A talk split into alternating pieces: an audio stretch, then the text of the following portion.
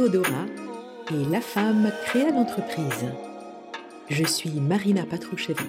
J'ai cofondé le collectif Hors du commun, un tiers-lieu en Alsace qui accueille des entrepreneurs, des télésalariés, des personnes en transition professionnelle.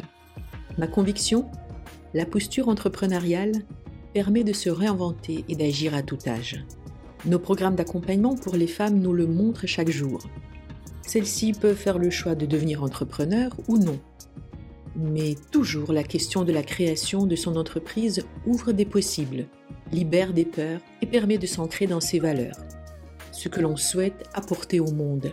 Avec Théodora, cette impératrice byzantine, figure emblématique, femme d'exception qui a marqué son temps, libre, volontaire, moderne, entreprenante, attentive aux besoins de son siècle et qui inspire ce podcast, nous allons à la rencontre de celles qui se sont lancées.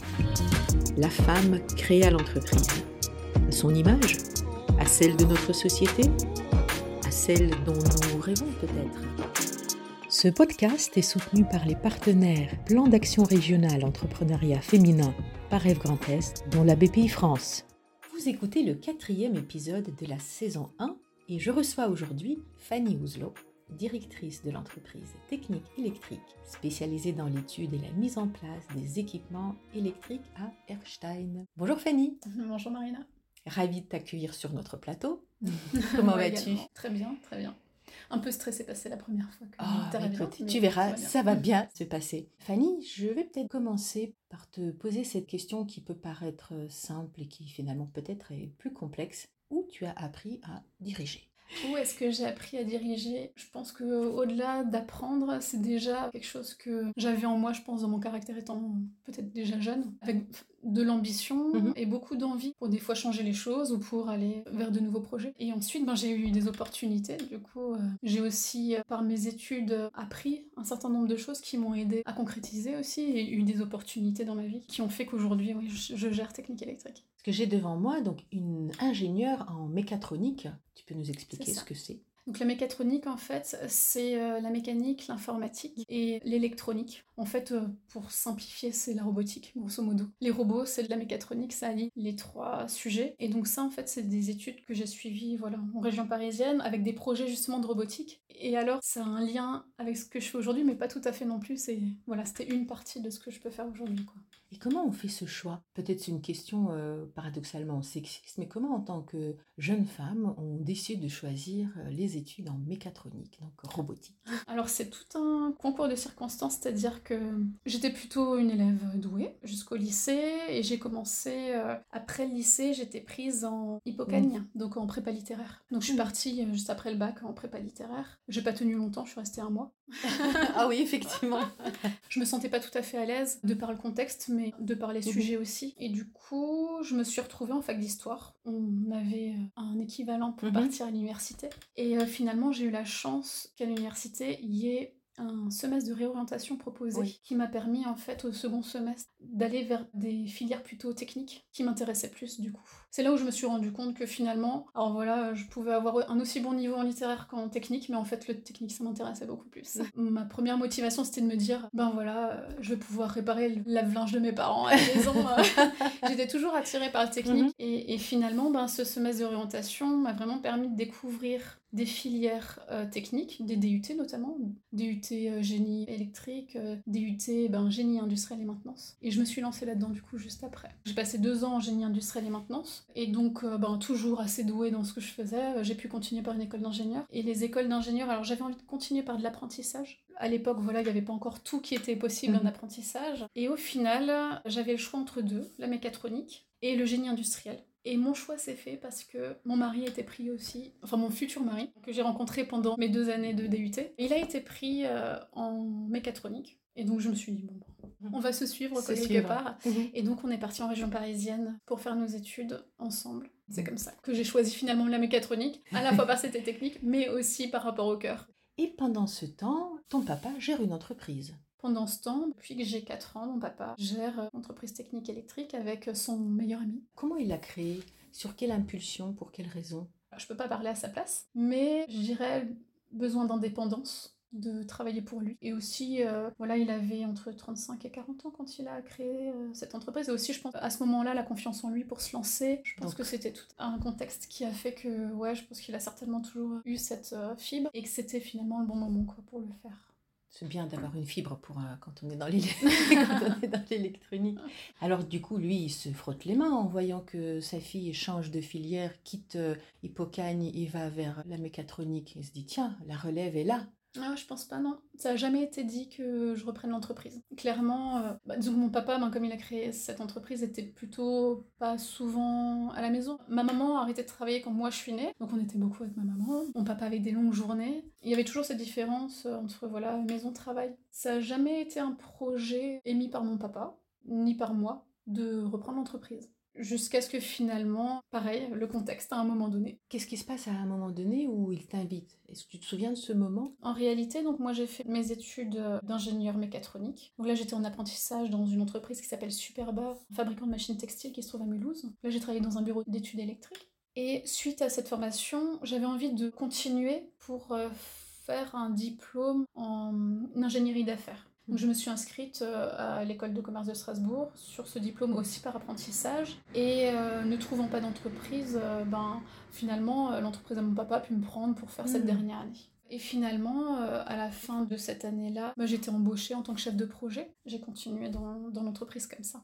Et c'était il y a combien d'années? C'était il y a un peu plus de dix ans maintenant. Donc euh, Fanny arrive dans une entreprise où les personnes euh, certainement l'ont vu marcher sous la table, qui lui ont ramassé euh, sa tétine. Mes collègues se rappellent de moi haute comme trois pommes. Hein. Exactement. Et comment on s'impose? Comment on s'affirme? Comment on existe dans l'entreprise où on a été connu en tant qu'enfant? Moi, j'ai ciblé vraiment deux difficultés. À ce moment-là, c'est déjà effectivement le fait qu'ils me connaissent depuis toute petite. Et c'est que, ben, tous mes collègues en fait euh, sont passés aussi par la case électricien avec l'expérience du mm. métier. Et moi, j'arrive comme ça avec plutôt euh, l'expérience théorique, ben voilà, des études qui contrebalançaient mm-hmm. un petit peu les deux, ce qui aujourd'hui est une, énorme richesse parce qu'en fait, euh, on a à la fois la pratique, la théorie, et du coup, je pense qu'on crée une énorme valeur ajoutée comme ça en arrivant à communiquer mm-hmm. avec les deux. Mais c'est vrai que quand je suis arrivée, on va dire que c'était ça la difficulté, c'était de se sentir légitime par rapport à mes connaissances euh, mhm. techniques, et qui n'était pas forcément le cas parce que j'avais pas les connaissances euh, pratiques du terrain. Est-ce qu'ils t'ont proposé de, de, les accompagner sur les chantiers? Pendant cette dernière année euh, d'apprentissage, j'avais un projet qui était plus sur la partie déjà digitalisation. on faisait un petit peu tout à l'ancienne, les documents sur du Word, de l'Excel, enfin voilà. J'ai mis en place l'ERP en fait qu'on utilise toujours aujourd'hui dans l'entreprise. Et ça c'était mon mhm. projet pendant ma dernière année d'apprentissage et la première année où j'étais mhm. chez Technique Électrique. Et à quel moment c'est devenu clair, autant pour toi que pour euh, les collaborateurs, que pour ton père, que tu allais reprendre l'entreprise? Alors il y a eu une phase entre deux, c'est-à-dire que mon papa, on va dire que ouais, six mois ou un an avant de partir à la retraite, avait le projet que ce soit ma sœur qui reprenne. J'ai une grande sœur qui a 12 ans de plus que moi, qui a fait des études dans les ressources humaines. Et donc son projet c'était que ma sœur reprenne, ce qui a été fait en fait. Mmh. Elle a repris en cogérance avec le fils du meilleur ami avec mon mhm. papa quoi. Donc ça a été ça s'est fait comme ça en fait. Donc moi j'étais chef de projet et donc ma sœur est arrivée dans mhm. l'entreprise au bout d'un an à peu près. Ma sœur a quitté l'entreprise et finalement, on va dire que ce qu'elle proposait, c'était que moi je reprenne. Donc c'est comme ça que ça s'est fait, en fait, la reprise d'entreprise. Mhm. C'était j'y vais, j'y vais pas. Et je me suis dit, bon, allez, challenge, on y va. Oui. on y va, voilà. Et ton conjoint, comment il s'est positionné ou quelle place il a joué au moment de ton choix? Mon conjoint, bah, il m'a toujours soutenu, que ce soit voilà professionnellement ou euh, au niveau personnel, c'est-à-dire que dans ma vie perso, euh, c'est pas moi qui m'occupais plus de la maison que lui. Enfin voilà, donc c'est mhm. quand même euh, très équilibré et ça m'a permis aussi de me dire, ben voilà, je suis je peux être à 100% ou à 200% dans mon travail. Et qu'est-ce que tu te souviens de la première journée où tu es arrivée comme directrice générale de technique électrique? Et pour moi, il n'y a pas eu de première journée. Pour moi, c'était plutôt euh, les deux premières années. J'ai eu deux premières années, voilà, où c'était la période nécessaire pour que je trouve ma place. Ça a mis deux ans. Qu'est-ce qui était particulier? Bah, C'est justement de trouver euh, l'équilibre pour qu'on avance en fait dans la même direction. Ces deux années, c'était euh, me poser toutes les questions, alors avec des moments plus ou moins faciles, difficiles, parce que ben voilà, les changements, c'est pas toujours euh, évident. Hein. euh, notamment mes collègues, ben voilà, avaient cette expérience de l'entreprise beaucoup plus ancienne que la mienne, mais montrer que quelque part que nos différences étaient une richesse pour technique électrique en fait. Et clairement, voilà, ces deux premières années, c'était là où je marchais un petit peu sur des œufs, connaître les différentes personnes, on s'adapte, savoir aussi moi comment je me positionnais par rapport à ça. Mais bon, au bout de ces deux ans, franchement jusqu'à aujourd'hui, je me dis heureusement que j'ai pas lâché quoi. Parce que euh, plus on est différent mais qu'on arrive à se mettre ensemble, plus c'est riche finalement. Et c'est ce que je vis aujourd'hui quoi. Combien il y a de collaborateurs en entreprise aujourd'hui? Aujourd'hui, on est 44. Quand je suis arrivée, on devait être 25. Bon, j'ai jamais eu d'ambition de doubler, hein, ça c'est clair. Mon ambition a toujours été de construire et de plutôt d'être pérenne dans le temps. Si je prends du recul sur ce qui s'est passé, c'est exactement ce qui s'est passé. Et c'est comme ça que j'ai aussi envie de continuer. C'est toi qui participes euh, au recrutement? Jusqu'il y a encore voilà 2-3 ans, euh, j'ai participé, mais j'étais euh, responsable du recrutement. Là maintenant, j'ai ma collègue avec laquelle mhm. voilà, je travaille sur la partie recrutement. Et bon, aujourd'hui, on passe beaucoup par l'apprentissage pour le recrutement aussi, ce qui fait qu'on apprend aussi à se connaître. La plupart, enfin la grande majorité de mes collègues ont été embauchés via la voie de l'apprentissage à la base. Ouais. Qui veut dire que c'est une équipe relativement jeune, on va dire? Bah, Le plus jeune, il a 16 ans. Le plus âgé, il en a 5 58, je dirais. Et comment tu prends soin de toute cette grande famille? Comment j'en prends soin? Oui. Moi, je dirais que c'est comme, euh, c'est comme à la maison, en fait. Oui. Tout simplement. C'est euh, se soucier des autres. Moi, je dis toujours, euh, ma portée ouverte, il faut qu'on puisse communiquer de manière libre et sans pression ou de... Enfin voilà, moi j'aime bien quand on peut, avec chaque personne, communiquer comme si c'était ouais, complètement libre, de se sentir en fait à l'aise. Je pense que c'est ça qui est le plus important. Et qu'est-ce qui te semble important de continuer à introduire comme peut-être une manière de diriger ou de, gérer l'équipe, comme tu dis, à la manière d'une bonne mère de famille, donc c'est quelqu'un qui, qui, vraiment qui prend soin. Ça se manifeste à quel niveau? Quand en arrivant, tu m'as dit que mardi, euh, en général, c'était ta journée euh, de télétravail où tu pouvais euh, davantage voir les enfants, les prendre mm. pour le déjeuner. Qu'est-ce qui est venu avec Fanny en tant que directrice dans le mode de fonctionnement de l'entreprise qui peut-être avant n'existait pas Au-delà de moi, je pense que c'est aussi une question d'époque et de société. C'est une question d'adaptation. Autant aux besoins des personnes qu'aux besoins de la société. C'est pouvoir expliquer ben, les besoins de l'entreprise et que d'un autre côté, les salariés puissent exprimer leurs besoins et qu'on trouve en fait des compromis là-dedans. Je pense c'est vraiment ça, de pouvoir trouver euh, les compromis qui puissent convenir à chacun en fait. Mais je pense que c'était déjà le cas avant. Je pense que de ce côté-là, mon papa fonctionnait pareil. De pouvoir trouver les compromis, mais aussi pouvoir euh, se les dire en fait. Et finalement, c'est ce qui s'est passé, euh, voilà, que ce soit en période Covid. Voilà, on voit que ben, pendant le Covid, c'est pareil. On a eu du télétravail tout d'un coup qui est, qui est tombé. C'était ben, de pouvoir s'adapter, pouvoir continuer à travailler. Et tant que chacun a conscience de ce qui est important, finalement, euh, et de l'équilibre à trouver, il n'y a pas de raison que ça fonctionne pas, quoi. Sur cette quarantaine de personnes que tu emploies aujourd'hui, quelle est la répartition entre femmes et hommes? Ben, On a 80% euh, d'hommes. On est 5 femmes dans l'entreprise. 5 femmes dans Sur les 44. Qu'est-ce que ça signifie? Qu'est-ce que ça représente? Qu'est-ce que ça symbolise? Est-ce que c'est pas non plus une répartition genrée des plus typiques? Bah, Dans le domaine, euh, c'est très typique, hein, dans le domaine technique. Technique, oui. Euh, disons que j'adorerais avoir plus de femmes, mais euh, dans le domaine technique, il y a une femme à notre bureau d'études, mais par contre sur les chantiers, il n'y en a aucune. Et c'est pas que voilà, on ne souhaiterait pas, mais on reçoit pas de candidature en fait. Et on voit très bien que voilà, dans les filières techniques, il y en a très peu. Moi, ayant mhm. fait mes études techniques, on était deux ou trois. Alors en DUT, 3 pour 75, hein, et en école d'ingénieur, on était deux pour 35. Et c'est tout à fait ce qu'on retrouve euh, aujourd'hui dans les entreprises, je pense que voilà. c'est dommage, mais Pourquoi ça serait dommage? Ben, Je trouve ça dommage parce que ça apporte aussi de la richesse d'avoir euh, une répartition un peu plus équilibrée homme-femme. En quoi euh, le domaine aujourd'hui nécessite quelque chose de typiquement je dirais, masculin ou associé à des propriétés ou des capacités euh, masculines. Je dirais même qu'au niveau euh, bah, du câblage, mhm. euh, avoir des doigts plus fins, c'est plus facile pour câbler. Mhm. Donc de ce côté-là, peu, peut-être plus sur la partie chantier, ou quand il faut tirer des câbles de grosses mhm. sections, où là il faut peut-être plus de force. Et donc physiquement, effectivement, c'est peut-être plus facile quand on est costaud. Mais bon, il n'y a pas de raison, à part qu'il y ait peu de femmes qui s'engagent dans ces voies-là. Comment vois-tu l'entreprise dans 5 ans?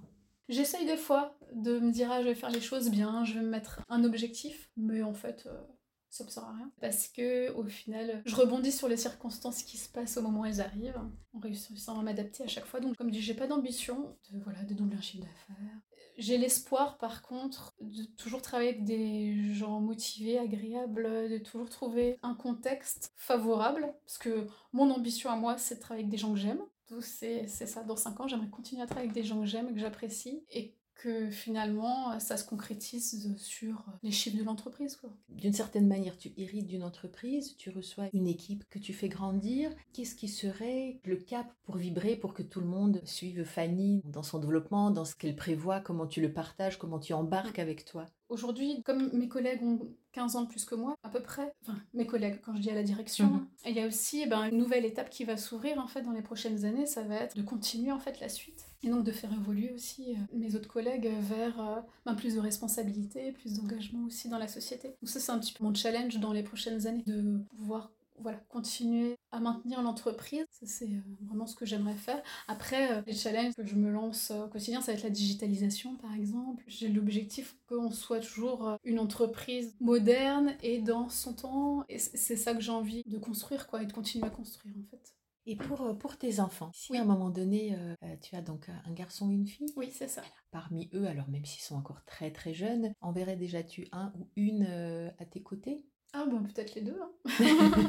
Alors là, je suis pas du tout euh, fermée à ça. C'est-à-dire que si eux le souhaitent, c'est avec grand plaisir. On verra. Il n'y a aucune pression, mais, mais par contre, euh, je pense que ça peut être effectivement un très beau tremplin de se lancer là-dedans si l'un ou l'autre est motivé. D'avoir l'opportunité en tout cas de le faire euh, dès que possible. Je suis déjà en train de me dire, bon, mon fils, j'aimerais bien le faire aller dans l'atelier, qu'il puisse déjà voilà, avoir des notions un petit peu de ce qu'on fait. Ça me plairait de, de, de pouvoir lui donner cette opportunité-là ouais, dès que possible. Est-ce que tes collègues qui étaient là à la création de l'entreprise, mm. euh, j'imagine à un moment donné, vont approcher la retraite C'est aussi un temps qui à quelle échéance à peu près? Bah Là, entre 3 ans et 10 ans à peu près. Tu vas vivre quand même un grand renouvellement, enfin l'entreprise va vivre un grand changement au niveau des effectifs enfin un grand changement. Alors, euh, comme dit, mon idée c'est de faire évoluer euh, en interne, donc je suis déjà en train de le faire. Mhm. Mais oui, oui, c'est des choses qui se préparent et qui vont ouais, faire qu'il va y avoir du changement. Mais ça, dans toutes les entreprises, c'est comme ça. Et après, on n'est jamais à l'abri euh, voilà, d'un départ soudain, d'un problème de santé. Enfin, on s'adapte à toutes les circonstances. Rien ne me fait peur de ce côté-là. Fanny, pour terminer, si je te dis management au féminin, management, direction, dirigeante au féminin, qu'est-ce que ça t'évoque? À quel moment tu te sens femme en dirigeant? Euh, je pense que c'est plutôt une question de caractère au final. Ou bien je me sens un garçon manqué, tu vois. Mais ça, euh, j'aime pas euh, non plus ce terme. à quel moment je me sens femme? Alors, je me sens toujours femme. Et je pense pas que c'est le fait que je sois une femme que je dirige ou manage différemment. C'est plutôt ma sensibilité et la manière d'appréhender les choses, mais qu'un homme pourrait tout autant l'appréhender aussi à sa manière. C'est plutôt mon caractère, en toujours me remettant en question sur euh, les choses que je fais ou que je pourrais faire. Prendre du recul et écouter beaucoup aussi les autres. Des aspects de caractère plus que être femme ou être un homme. Donc, dans, dans l'électricité, une fois qu'on est bien câblé, on est euh, femme ou homme, peu importe, on mène l'entreprise vers le bon port. Fanny, merci beaucoup. Merci, pour notre échange. Et à vous, merci d'avoir écouté cet épisode de Théodora et la femme créa l'entreprise. J'espère que vous avez passé un bon moment à nos côtés. Faites-le savoir avec des étoiles et des commentaires sur votre plateforme d'écoute favorite. Vous pouvez aussi visiter le site internet collectif-hors-du-commun.org et notre page LinkedIn. On se retrouve la semaine prochaine en compagnie de Florence Marteau, directrice de Click Echo sur le thème Dans le mille, petite entreprise, grande mission.